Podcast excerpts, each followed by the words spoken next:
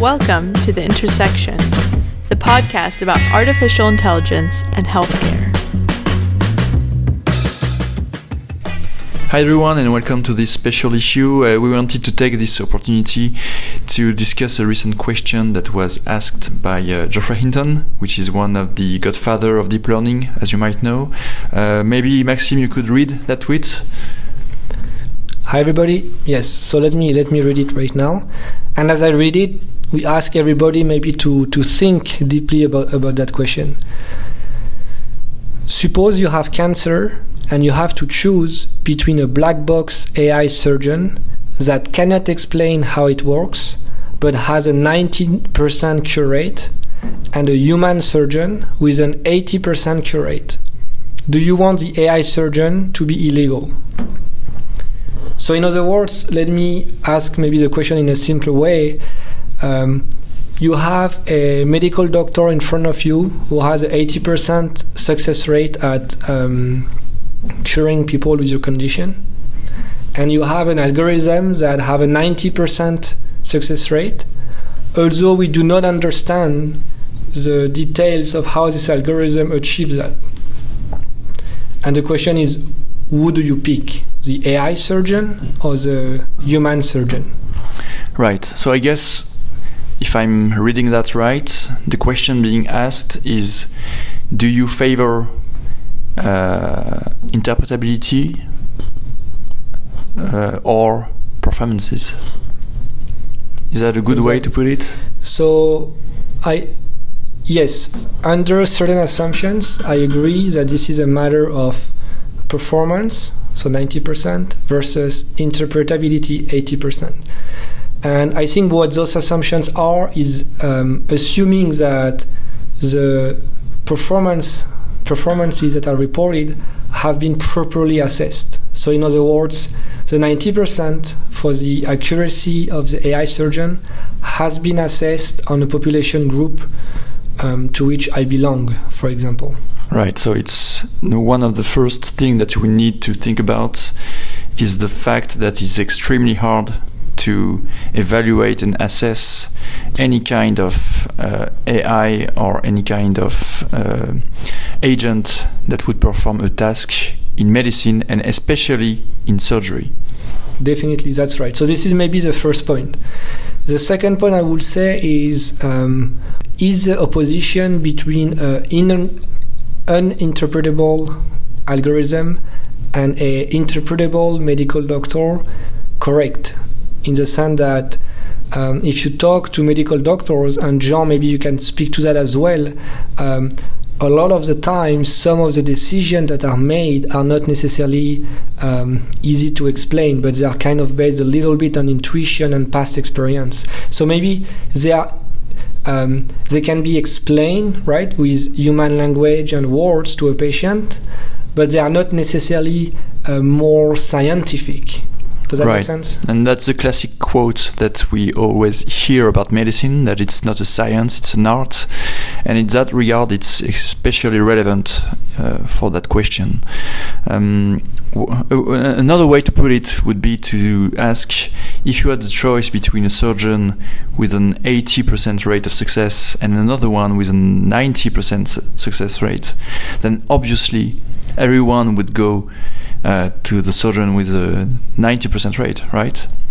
But unfortunately, I think it's not that easy uh, and it's not that obvious and it's a little bit simplistic to put it that way. That's right. But I guess that was actually the point of uh, Geoffrey Hinton in that in yeah. that regard. Yeah, I think what is interesting is really more the the question and the, it's more like food for thought, right? Right. Rather than trying to find the right answer. What, what you mean that there is no definitive answer to that? It's just yes, to exactly there is no definitive answer, and I I think it's more um, about. Um, it makes us think more about what does it take to bring medical artificial intelligence to the practice and it highlights that it is not just about building performant and accurate model but it's also about getting the trust of the users users being medical professionals being patients but even before that um, the trust of the fda in a way right because any medical procedure requires approval so I, actually, I'm wondering, would an AI algorithm that, let's say, is very performant but not interpretable, um, could it become FDA approved, or interpretability is a is a prerequisite for FDA approval? Well, there is absolutely no prerequisite, but actually, for AI medical devices, the FDA doesn't give any approval; they just clear it. They just let you sell it, but they do not mm. uh, verify and approve it. You know so what I mean? So, which is which is very different. It, well, it's up to the vendor to prove that his claim are actually true, but the FDA does not approve it, which is a pretty different. I see. They clear it, but they do not approve it. I see. So talking about the claims uh, regarding the performance, um, here also the other thing that strike me is that there is a single number that is looked at to assess the performance, right? The cure rate. But I can imagine that there might be other um, other things that should be taken into account, right? Absolutely. So when we when we talk about cancer, we also talk about cancer survivor, and so it means that we talk about side effects, quality of life, uh, satisfaction, all this stuff, and uh, basing a decision, a medical decision, only on cure rates. Also, uh, I agree that would be the most important endpoint. But if you discuss with patients, you will see that another extremely important endpoint is the lowest rate possible of side effects and the lowest rate uh, of um, decrease in quality of life. So that is another thing to take into consideration when trying to answer this kind of question. That's right. And the other thing that um, is quite interesting as well is that whenever these kind of questions come up, um, I always have an impression that um, as humans, we are much less forgiving with machines and with algorithms that we are with humans. And the, the good way to look at this is uh, the same kind of question I asked about autonomous driving, right? Right. Um, car companies, for example, who build autonomous vehicles estimate that even though you will still have accidents, right, because of basically um, um, just imperfect uh, algorithms within the, the cars themselves, you will have less algor- less accidents than we currently have today with uh, 100% human-based driving.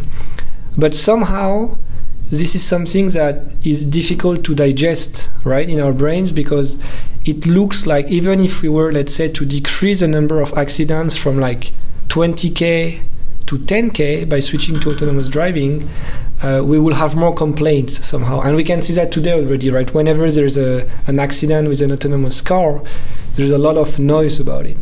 Right, yeah. Yeah. We've heard about it for the Uber accident. Yeah. And uh, if you compare the rates, the actual rate, I mean the current rate of accidents with uh, semi-autonomous vehicles, it, I guess uh, it's not that high compared to human driver. That's right. Um, so I think we have got around um, around a little bit this question. Um, well, I, I, wanted to ask you one thing, just for the yeah. sake of discussion.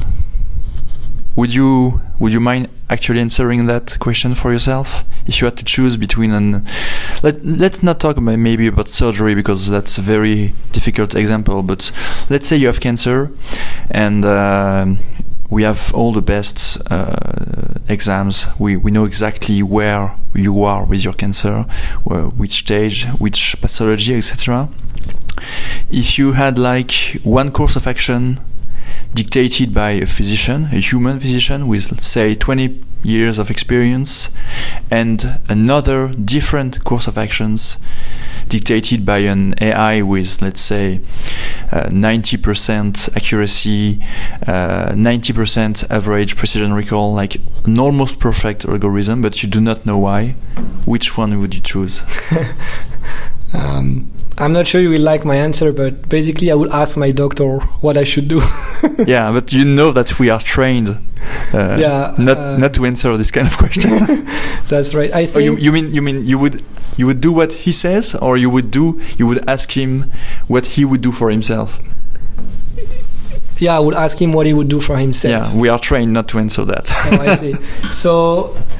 Um, I think my answer would be that assuming that the the numbers of for the performance have been rigorously established. Right. I will have to go with the algorithm. Yeah, and I guess I Yeah. guess I, I would answer the same thing to that, even even if I'm a physician myself. But it's it's it also tells the direction of medicine, right? It it means that as a physician in the future, if you are not able to provide that AI assisted uh, decision making, for example, to any given patient, then it means that you do not provide maybe the best care. I mean, let's talk about in 10 or 15 Yeah. years, right? It's still science fiction to this day, let's be clear. Yeah. But it's very possible that in 10 or 15 years, we will have this kind of system and we will need to use them for the, for the best treatment. That's right. Yeah, and, and you, you may have heard too, it's something that we hear a lot in, um in corridors of conferences and academic departments regarding medical machine learning, is that quote that says that it's not so much about uh, doctors being replaced by AI, right? But it's doctors not using AI being replaced back by the doctors that will use AI. And I think and maybe that's a better answer I will have for myself for this question is what I would ideally hope for is to actually have a surgeon together with an algorithm perform that surgery. Right. And Yeah. that also create a lot of interesting research questions, right? In terms of human algorithm interaction, human robot interaction. Um, so a lot, a lot to work on for the community. So what you mean is that we could use AI augmented physicians That's right. and maybe one of the next few episodes we will discuss another way which is human augmented AI because there's been uh, a recent article about that and maybe we'll have the the opportunity to discuss that uh, in the next few episodes Definitely, yeah. So maybe we can end by asking you, um, who is listening, uh, to tell us what what will be your answer, right? Do you want the AI surgeon or the human surgeon to perform that surgery for you, assuming that the AI surgeon is more accurate, although um, not interpretable? all right so please react in the comments or uh, on SoundCloud and uh, we hope uh, to catch you later bye Merci.